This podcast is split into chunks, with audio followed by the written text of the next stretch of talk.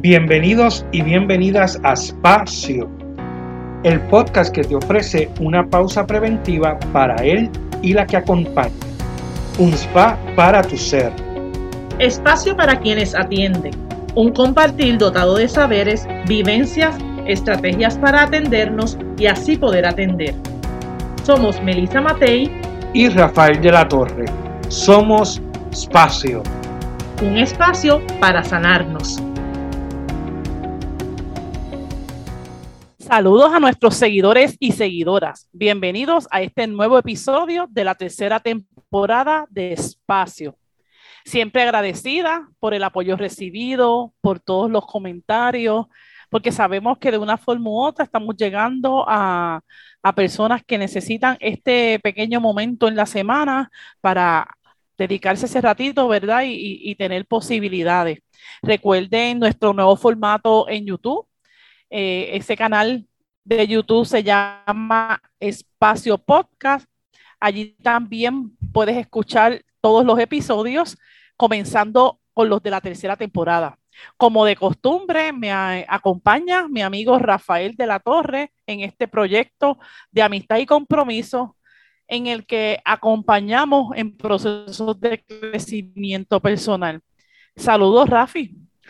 Hola, hola, saludos Melissa y saludos a todos y todas los que nos escuchan semanalmente en este espacio.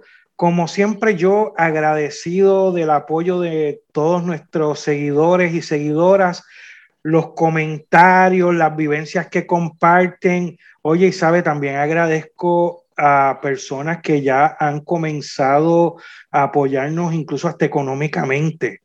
Así que también ese agradecimiento, después vamos a hablar un poco más sobre eso. Y pues como saben que nos encuentran en, en Facebook por Espacio Podcast, en Instagram por Espacio PR, eh, como también en YouTube, como ya Melissa dijo. Así que para el episodio de hoy volvemos, ¿verdad?, a tener otro de nuestros amigos este, que comparten con, nosotros y que vamos a estar hablando sobre un tema súper interesante que tiene que ver con consejería. Eh, les cuento que hoy tenemos a Cristian Romero. Cristian Romero es, como muy bien dijo Rafi, otro de nuestros amigos. Tenemos que dejarle saber también eh, esta coincidencia que hemos tenido en muchos de nuestros episodios, que fue un eh, compañero de trabajo en los centros Sorisolina y que de ahí en adelante ha continuado con su crecimiento profesional y, estamos muy agradecidos de que nos esté acompañando en el día de hoy. Así que saludos, Cristian, ¿cómo estamos? Saludos, Melissa. Saludos, qué bueno, gracias por la invitación y qué bueno que pueda estar aquí con ustedes compartiendo. Para mí es un honor, ¿verdad? Coincidir en este espacio y como bien dice, trabajamos juntos y tenemos un camino de, de desarrollo y crecimiento que de la mano por ahí en la vida. Así es, y yo encantadísimo, Cristian, de que estés aquí con nosotros, de que hayas, ¿verdad?, dado de tu tiempo para compartir y dialogar aquí sobre, ¿verdad?, lo que nos gusta, este, seguir eh, aportando, ¿verdad?, a la gente que nos está escuchando. Y Cristian, pues te toca decir, como a todos nuestros invitados, comenzar diciendo quién eres, Así que nuestra primera pregunta es, ¿quién es Cristian? Pues mira, esas preguntas siempre son buenas, que uno tiene que, empezar a mirar para adentro y, poder definir quién, quién uno es, poder describirse. Yo, yo me considero como una persona emprendedora y encariñada con la justicia. Así que, que pienso, cuando me miro a, sí mismo, a, a mí mismo, pienso mucho en la justicia social, en, en, las cosas que necesitan las personas para, para, poder acompañar. Y eso creo que se complementa mucho con mi profesión. Y, y, dentro de lo que hago, pues he podido hacer ese balance en lo que es Cristian como persona y Cristian como profesional. Muy interesante. Este, me gusta escuchar, ¿verdad? O, no es que me gusta escuchar, es que sé que es algo que, es muy, que nos acompaña, ¿verdad? Y que es común en, nosotros. Eh, precisamente el tema de acompañar. Eh, entonces, hoy vamos a hablar de otra forma de acompañamiento. Eh, durante los demás episodios aquí hemos tenido neurocoach, hemos tenido personas que trabajan quizás el área espiritual, hemos tenido psicólogos, hemos tenido trabajadores sociales, hemos tenido de todo un poco, pero hoy nos tocó hablar con el consejero profesional, ¿verdad? Así que... Eh, me gustaría conocer un poquito más de cómo es eso de que Cristian eh, puede unir con su profesión de consejero profesional eso que se llama el acompañamiento. Pues mira, podemos hablar de eso un poco y yo creo que tiene que ver con mi historia de, vida y acompañamiento particularmente a las personas que, tienen o experimentan ya sea discriminación, estigma o, o, trastornos por uso de sustancias. Yo soy criado en Carolina, en el pueblo, y, y en el pueblo de Carolina, para esa época que yo, que yo crecí, estaba, estaba un poco en candela. Y, y yo en la escuela siempre fui un estudiante bueno, que no andaba mucho metido en problemas, la mayoría de las veces, pero hay algo que no me gustaba y me incomodaba, era ver a amigos míos, ¿verdad? a mis compañeros, que desarrollaban estos consumos problemáticos con las sustancias este, o, tenían estos problemas. Era, era algo que como, como, como joven eh, afectaba y ya más con todos los discursos que nosotros hemos ido, ido aprendiendo sobre la droga.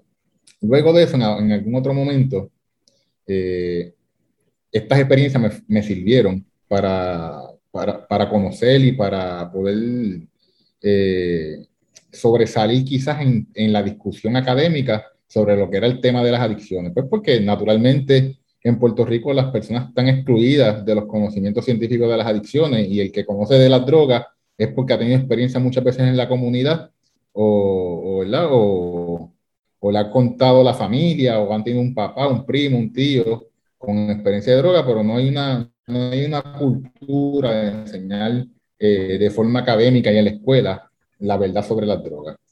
Entonces, pues esto me ayudó a desarrollarme como, como esa parte la profesional y poder acompañar a las personas que sufrían desventajas. Yo en algún momento también me sentí eh, persona marginada, en desventaja, eh, cuando estaba en otros espacios. Y fue como, como, una, pequeña, como una pequeña meta de, de, de yo mismo pues creer en mí y poder hacer algo diferente. Y yo pues me puedo ver a sí mismo, si yo lo hice, otras personas lo pueden hacer, ¿verdad? Y yo puedo acompañar a otras personas a lograr lo que verdaderamente, lo que verdaderamente quieren. Hay personas que tienen más privilegios que otros. Yo tuve el privilegio de tener una, una buena madre que estuvo ahí bien pendiente, bien pendiente de mí, que fue un, un factor protectivo. Pero quien no tiene esto, estos recursos de apoyo, pues experimentan otra, otras situaciones y otras vulnerabilidades pero la verdad es que las personas que, que nadie quiere muchas veces por, por, la, por lo que experimentan, dentro de todo son gente buena y gente que quieren, gente que quieren cambiar. Mira, Cristian, y entonces a mí me gustaría que, que nos compartieras eh, con esto de la, de la consejería, cuando yo, cuando yo puedo verme eh, que yo necesito de un consejero profesional. ¿verdad? Hay mucha gente que nos escucha y que nos han compartido, eh, ¿verdad? Que necesitan eh, buscar algún tipo de ayuda o algún tipo de refuerzo o algún tipo de acompañamiento. ¿Cuándo es el momento que yo puedo decir, ah, pues yo lo que necesito es un consejero profesional? Mira, yo pensaría que, que en, en, todo momento nosotros estamos necesitando siempre esta, este acompañamiento, una guía en la vida. Y culturalmente, estamos formados para funcionar individual y no trabajar en equipo, no ver las cosas desde el colectivo. Y cuando los, las personas regularmente identifican que tienen un problema, eh, ya, a veces es tarde, a veces estamos tarde. Cuando ya nosotros lo identificamos, ya estamos un poquito tarde. Nosotros los consejeros hacemos cernimientos muchas veces para identificar posibles problemas y, y hay cernimientos que arrojan positivos cuando tienen ciertas puntuaciones o más. eh, por ejemplo, el PHQ-9 para medir asuntos de depresión, pues hay personas que reportan después de la puntuación 8, 9, 10, porque hay un, hay un posible problema. Pero una puntuación con un 1, que una persona tenga a veces problemas de sueño, Es suficiente para poder explorar, para poder este, profundizar sobre lo que está experimentando y sobre lo que puede estar pensando, de lo que le puede estar afectando. Así que yo diría que toda persona que tenga metas, que tenga planes, que tenga eh, eh, ya sea objetivos académicos, eh, personales, pueden ser financieros, pueden ser de, dirigidos a, hacer cambios de conducta o cambios en cómo piensan, pueden beneficiarse de los servicios de consejería. Interesante cuando plantea algunos estudios o algunos test, por decirlo así, para poder identificar conductas. La pregunta también sería, eh, ¿cómo, que para qué me beneficia a mí eh, el conocer, ¿verdad? Háblanos, un poco de, la importancia de, que la gente pueda conocer eh, eso que le está sucediendo. Es que es interesante porque vienes y dices, si tiene, no hay que esperar a tener insomnio por dos semanas, con un, con, con un día que si tú dormías normal, ya dejas de dormir, ya dejas de dormir normal, ya es como, como una alerta de vamos a averiguar qué es lo que pasa, vamos a entender qué es lo que pasa. Entonces, háblame un poco eso de entender qué es lo que nos pasa. Para, para, poder dialogarlo y ponerlo, darle un contexto, es importante que la consejería la podemos hacer a nivel primario, secundario y terciario, ¿verdad? Y cuando vemos desde el entender qué significa el cuidado primario, es poder atender las personas antes que desarrollen un problema. Y con intervenciones breves y con estos servicios, cuando se integran en la salud física, ¿verdad? Que se integra salud física y salud mental al mismo tiempo, pueden ser también atendidas. Las personas cuando tienen, están experimentando este, situaciones que tienen problemas, pero todavía no son muy graves, pues puede ser a nivel secundario. Y ya cuando las personas están desarrollando patología o desarrollan algún trastorno o tienen un problema más grave, pues el acercamiento pues a nivel terciario. Entonces los consejeros podemos atender a las personas en el nivel primario, secundario y terciario, incluso en intervención temprana, este, que es la que tienen enfoque eh, más preventivo. Y entender siempre va a ser importante porque nosotros estar conscientes de lo que estamos experimentando, ¿verdad? Nos va a ayudar a saber qué, qué riesgos estamos enfrentando, ¿verdad? Eh, hay personas, por ejemplo, que no conocen lo que son las horas de sueño saludables y, piensan que con dormir tres o cuatro horas eso está bien. Y entonces, pues cuando se le da información sobre cómo es la higiene del sueño, las personas se dan cuenta eh, que no están, ¿verdad? Que no están durmiendo de forma correcta. Cuando hablamos de, ¿verdad? En el campo de, de, del análisis de, de, las adicciones, hay una etapa de cambio que se llama la precontemplativa, que es cuando las personas no reconocen que tienen alguna situación o algún problema o no les interesa hacer cambios sobre eso.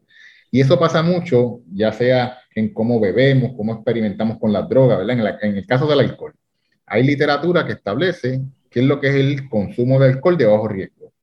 Y el consumo de alcohol de bajo riesgo se caracteriza porque en los hombres que pueden beber no más de cuatro unidades en un día, ¿verdad? Y no más de 14 unidades en, en una semana. Pero ¿qué pasa? Hay que ver que son, que, que, que son una unidad, ¿verdad? Que es una bebida estándar. Y cuando hablamos de una bebida estándar, en cerveza, eso es, una cerveza regular es una unidad de alcohol. Una copa de vino de 5 onzas es una unidad de alcohol. Y entonces cuando hablamos de los shots, como vodka, eh, whisky, eh, tenemos el ron, podemos tener 1.5 onzas, es una unidad de alcohol. ¿Qué quiere decir eso? Que si tienes una persona que vive en la casa y que de vez en cuando se va a par de palos y se sirven un vaso de esos rojos que tenemos en las casas eh, para celebrar, le echamos un poco de hielo y ahí venimos, echamos 4 onzas de, o 5 onzas de, de, whisky y 2 onzas de coco, pues entonces hay que dividir y hay que hacer ese cálculo de que cada, cada once y media es una unidad y si está utilizando eh, 6 onzas de whisky, pues entonces ahí tiene una persona que puede tener eh, unidades, ¿verdad? Eh, de alcohol. O, y, ese cálculo hay que hacerlo para que las personas sepan que entonces a lo mejor dice, yo me bebo tres, tres, tres palos nada más solamente de whisky, pero tres por cuatro son 12, pues estamos hablando de que son dos unidades. Y eso lo hace jueves, viernes y sábado. Entonces hay que multiplicar 12 por ¿verdad? Y este tipo de información hace que las personas hagan conscientes de que sí que pueden estar consumiendo alcohol o pueden estar teniendo una conducta de forma no saludable que los pone en riesgo de desarrollar otras condiciones o tener otros eventos. Así que entender va a ser importante para, para movernos de la primera etapa, que puede ser la precontemplativa, para movernos a etapas de, de poder contemplar y ver por lo menos que hay una posibilidad de riesgo para uno moverse a querer hacer un cambio. Entonces, el que bebe de esa forma inadecuada, bajo riesgo y lo desconoce y piensa que beber así es normal, porque aquí beber social es eso, beber social no está definido, y pues yo bebo social, entonces hay más riesgo de desarrollar problemas con el alcohol, de tener accidentes de carro, de personas que tienen diabetes, pues se les exacerbe sus condiciones, y, y, todo eso, pues mirado, eh, hay que verlo desde una mirada integral y desde la comprensión eh, primordialmente. Cristian, y, y diste el ejemplo del alcohol y tremendo ejemplo porque eso es tan, tan normal, es la palabra que ¿verdad? más utilizada en estos momentos por la juventud. Pero igual podría ser con cualquier tipo de conducta, o sea, de repente yo puedo considerar normal mi comportamiento agresivo o puedo considerar normal mi comportamiento depresivo. Este, es que yo suelo siempre estar triste y normalizar mis conductas por no tener un conocimiento de, ¿verdad? Como esta orientación, pues la gente piensa que solamente los que somos, estamos en en profesiones de la conducta somos los que tenemos que tener esta información. Pero cuán entonces importante es tener eh, todo, todo tipo de información con relación a, a, mí, a mi ser, a mi conducta, a lo, que, a lo que yo debo sentirme para estar bien. Cuán, cuán importante entonces este, es eso, o sea, cómo, cómo, cómo debería ser, cómo, cómo debería ser que yo me preocupe por tener esos conocimientos o, o, dónde deberían estar esos conocimientos. Quizás ya ahí me voy a, a otra de tus áreas de interés en términos de, de, de, lo que son las políticas públicas, pero ¿cómo debería darse ese conocimiento? Mira, ya nosotros hemos discutido, ¿verdad?, en nuestra cotidianidad mucho sobre lo que es la educación, ¿verdad?, en nuestros espacios. Eh, de trabajo en algún momento, pero hay que seguir trayéndolo. Eh, la escuela tradicional enseña matemáticas, ciencia, español, pero no nos enseña a ser personas, a, a, ser, a, ser cívicos, a ser ciudadanos responsables. Entonces, este conocimiento, si no viene de afuera, muchas veces es incentivado, no necesariamente nace, eh, nace solo. Así que nosotros los consejeros y las consejeras tenemos, tenemos una responsabilidad de poder promover estos cambios, estos cambios a nivel societal. Y en el caso, por ejemplo, en Puerto Rico, que estamos experimentando mucha violencia de género, ¿verdad? Y la violencia de género, a mí me gusta asumir posiciones y darle nombre. La violencia de género es una violencia que mayormente la sufren y la experimentan las mujeres por manos, ¿verdad? a través de los hombres. Entonces nosotros los hombres, reconociendo, ¿verdad? Los privilegios, porque no todos sufrimos esa desventaja, tenemos que ser aliados en poder acompañar tanto a las personas que están experimentando la violencia, pero las personas también que están violentando a las personas. Y muchas veces esta violencia se genera sistémica y las personas no lo ven, no reconocen que está siendo violento, no reconocen que, que, que, estas actitudes patriarcales machistas son opresoras y, y, culturalmente nos enseñan que así nos comportamos los hombres. Este tipo de diálogo es importante tenerlo con nuestros pacientes, con nuestros amigos, nuestros compañeros, ¿verdad? en las barberías, en, todos los espacios donde hayan personas que pueden ser eh, personas que violenten, hay que informarlos para que cambien la conducta. Así que el conocimiento eh, puede ayudar a que las personas entren en conciencia de, que están teniendo conductas que son o maladaptativas, son negativas, son de riesgo y dañan a otras personas. Eh, es importante que, también no, nos traigas eso porque hay muchos problemas sociales, ¿verdad? Que que uno no se da cuenta, uno está viviendo, como tú dices, en una sociedad que tiene eh, diferentes situaciones, un sistema capitalista, un, eh, este, un sistema machista, este, y así todas las cosas que, que, que son características de nuestra sociedad actual, ¿verdad? Y cómo eso afecta mi, mi manera de, de, pensar, de mi manera de ver la vida y cómo afecta finalmente mi salud mental, ¿verdad? Y entonces deberíamos darnos cuenta de eso, que es lo que tú decías, este, pues porque si no nos damos cuenta de que tenemos algún problema, no jamás buscaremos ayuda porque no reconocemos, ¿verdad?, que hay, que hay algún problema. Pero sin embargo, el hecho de, de vivir en una sociedad que es violenta, en una sociedad que tiene muchos problemas eh, como sociedad, ya nos afecta. Así que de alguna manera habría que como eh, eh, buscar cómo ir canalizando eh, esa ayuda que nos puede ayudar en un cambio de pensamiento, de, en un manejo de emociones.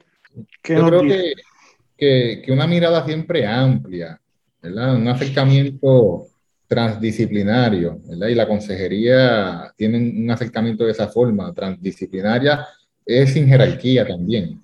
lo transdisciplinario este, trasciende diferentes eh, eh, profesiones y así mismo es el bienestar.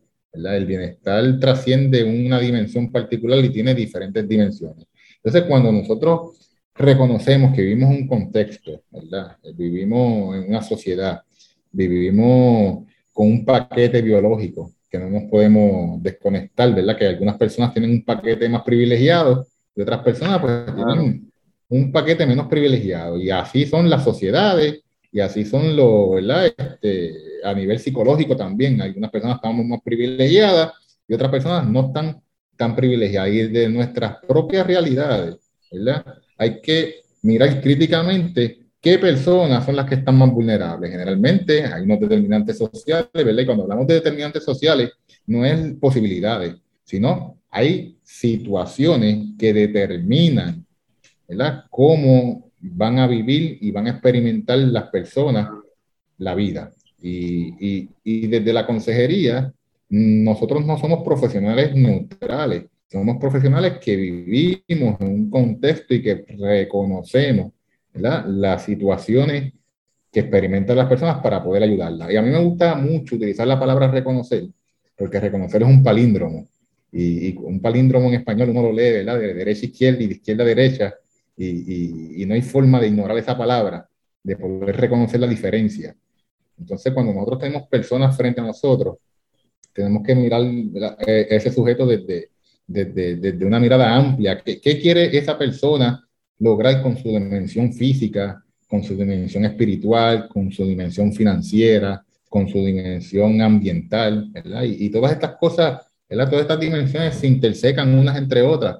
Porque yo siempre les digo a la gente, hay veces que uno se puede levantar como medio pompeado y le da con recoger o lavar el carro y uno se queda mirando el carro cuando lo limpia y le echa el morol y dice, oye, qué bien se ve ese carro. Uno, este, después que mapea, uno se queda mirando la casa y dice, oye, qué, qué, bien se ve esto así recogido, ¿verdad?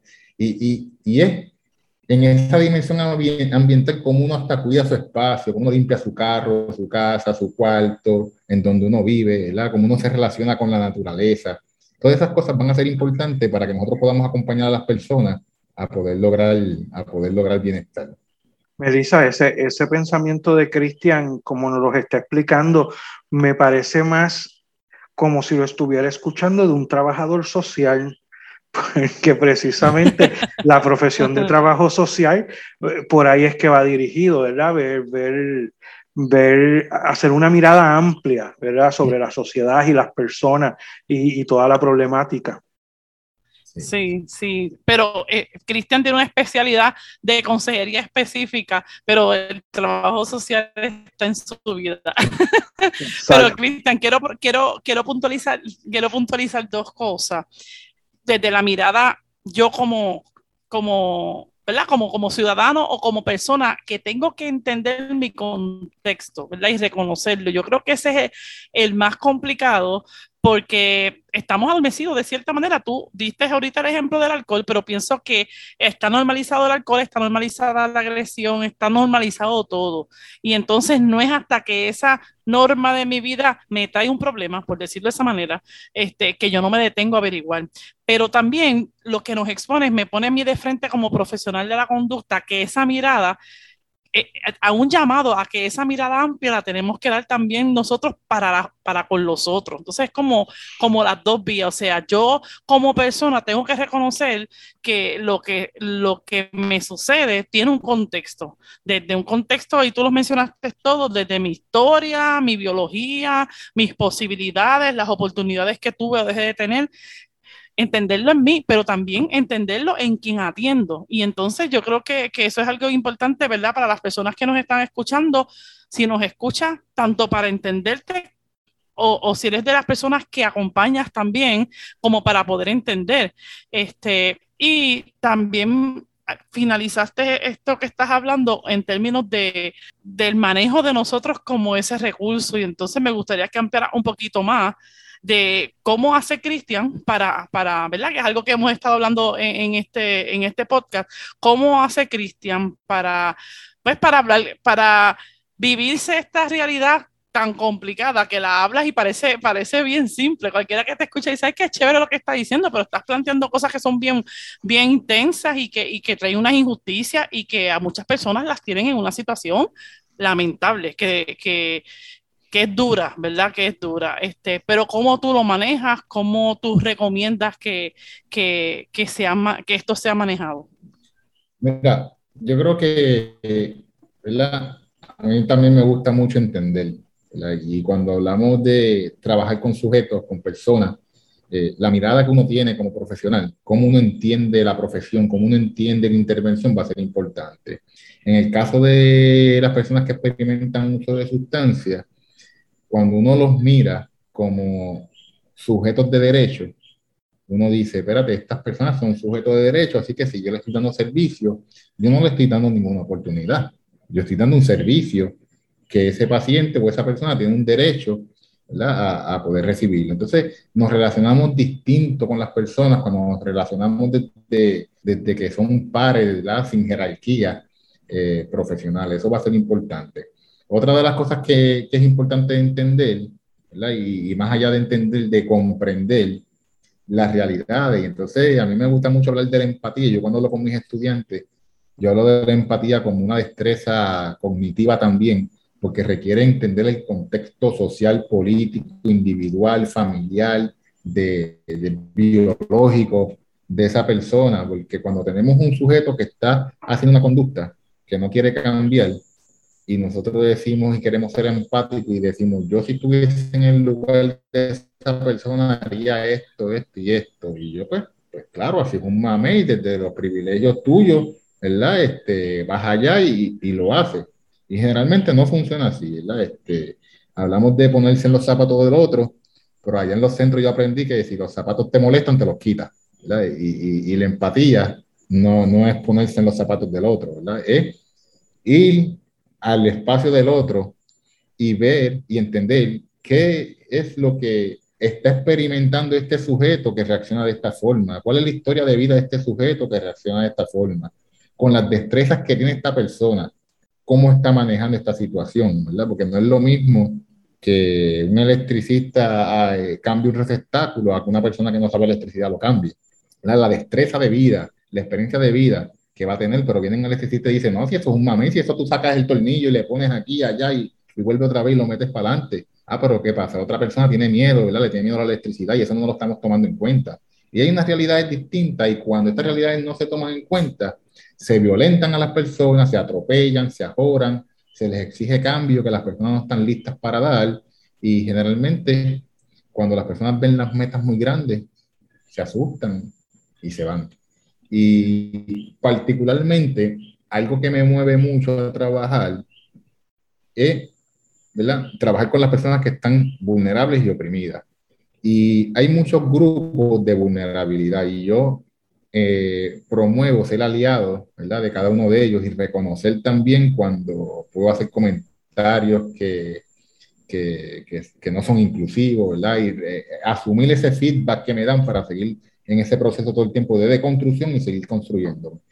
Pero particularmente los, las personas que consumen sustancias son poblaciones que no están representadas por ellos mismos muchas veces.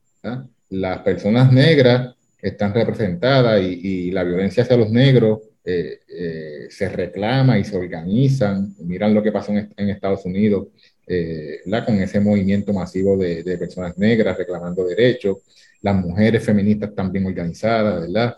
Las personas con diversidad funcional se organizan entre ellas o tienen familiares que los apoyan a organizarse y, las, las, comunidades LGBTQ este, tienen diferentes representaciones también, aunque son personas que siguen estando experimentadas, eh, eh, vulneradas, tienen representación que aboga por sus derechos, por la verdad, aboga por, por el bienestar de ellos, pero las condiciones en que viven muchas veces los usuarios de droga no les permiten organizarse, no les permiten este, poder reclamar derechos, la, la, la, naturaleza del trastorno no, no, no, permite que esas situaciones pasen. Creo que ante eso, responsablemente, debemos de haber gente que quiera, quiera hacer abogacía, quiera atenderlos, quiera enseñarle y educar a otros pares, a otros profesionales de cómo, ¿verdad? De cómo seguimos siendo iguales. Bueno, Cristian, sabes que eh, como siempre, cuando estamos, cuando la conversación es buena, es interesante, pues ahí ya estamos finalizando. Eh, pero nada, eh, me gustaría saber, Cristian, si alguien escuchándote pide buscar ayuda, necesita ayuda, ¿a dónde tú recomendarías que, que la persona se pudiera dirigir? ¿A, qué, qué, alternativa tú les darías a quien nos escucha y entiende que necesita buscar ayuda o que conoce a alguien que necesitaría de la ayuda? Pues mira, yo puedo recomendar que puedan ir a la página de la Asociación de Salud Primaria. Eh, asimismo lo pueden buscar, la Asociación de Salud Primaria, y ahí tienen lo que son los centros de salud primaria, los centros conocidos como 330. Hay diferentes centros y, y estos centros se especializan en darle servicio y acceso a personas médico indigentes, personas ¿verdad? que puedan tener plan este plan ¿verdad? de reforma o plan del, del, gobierno. Y la área de salud mental es de libre selección, así que pueden ir a cualquier centro a recibir servicios. Y muchos de estos centros tienen tratamientos y servicios para adicciones, ya sea para hacer intervenciones o tratar eh, eh, particularmente lo que es la adicción a los opioides, un tratamiento que se llama buprofena. En mi caso, yo trabajo en el de Gurabo, que allí estoy a la orden y me pueden, me pueden contactar. Qué bien, ¿puedes repetir nuevamente eh, un poquito más despacio cómo, cómo deben buscar, bajo qué nombre? Asociación de Salud Primaria. Hay un mapa, hay un mapa de, allí cuando entran hay un mapa también que pueden poner mapa de los centros y según el pueblo que nos estén escuchando pueden ir a buscar el, en el, el, pueblo que viven o el área limítrofe, qué centro les conviene, pueden conocerlo y ver si tienen servicios de salud mental o si no, buscar uno cerca que tenga servicio de, de lo que anden buscando. Pues muchas gracias, Cristian. Muy emocionada. Este, yo pienso que, que, eh, en todos los últimos episodios que hemos tenido, eh, sabemos que nos tocaría como con una segunda parte por tantos temas que pudiéramos este, compartir. Eh, seguimos enfatizando, ¿verdad? Yo creo que la gente que está tan maravillosa que nos está acompañando nos sigue reforzando eh, ese movimiento hacia el bienestar, ¿verdad? En, el, día, en el día de hoy, eh, no solamente es a nivel personal, sino que de cierta manera yo escucho de ti un llamado a que, a que hay que hacer un movimiento por los otros también, o sea que no, eh, hay que atendernos antes, antes de que lleguemos a una necesidad y eso ya lo hemos reforzado, pero también hoy me voy yo eh, con esa invitación tuya del compromiso de, de, quienes no tienen la ventaja de darse cuenta por su cuenta, ¿verdad? Este, y que quizás estamos nosotros para, para, para desde ese acompañamiento, pues esa es la diferencia, desde ese acompañamiento, pues poder este, eh, ayudarnos, eh, mover, este, quizás educar, ¿verdad? Creo que es la, la, principal, la que, la que debemos poner. Yo creo que es la que nos unió, la que nos ha unido, ¿verdad? Desde ahí nos conocemos, desde lo que implica la educación, y creo que eso es lo que, lo que me llevó a la importancia de,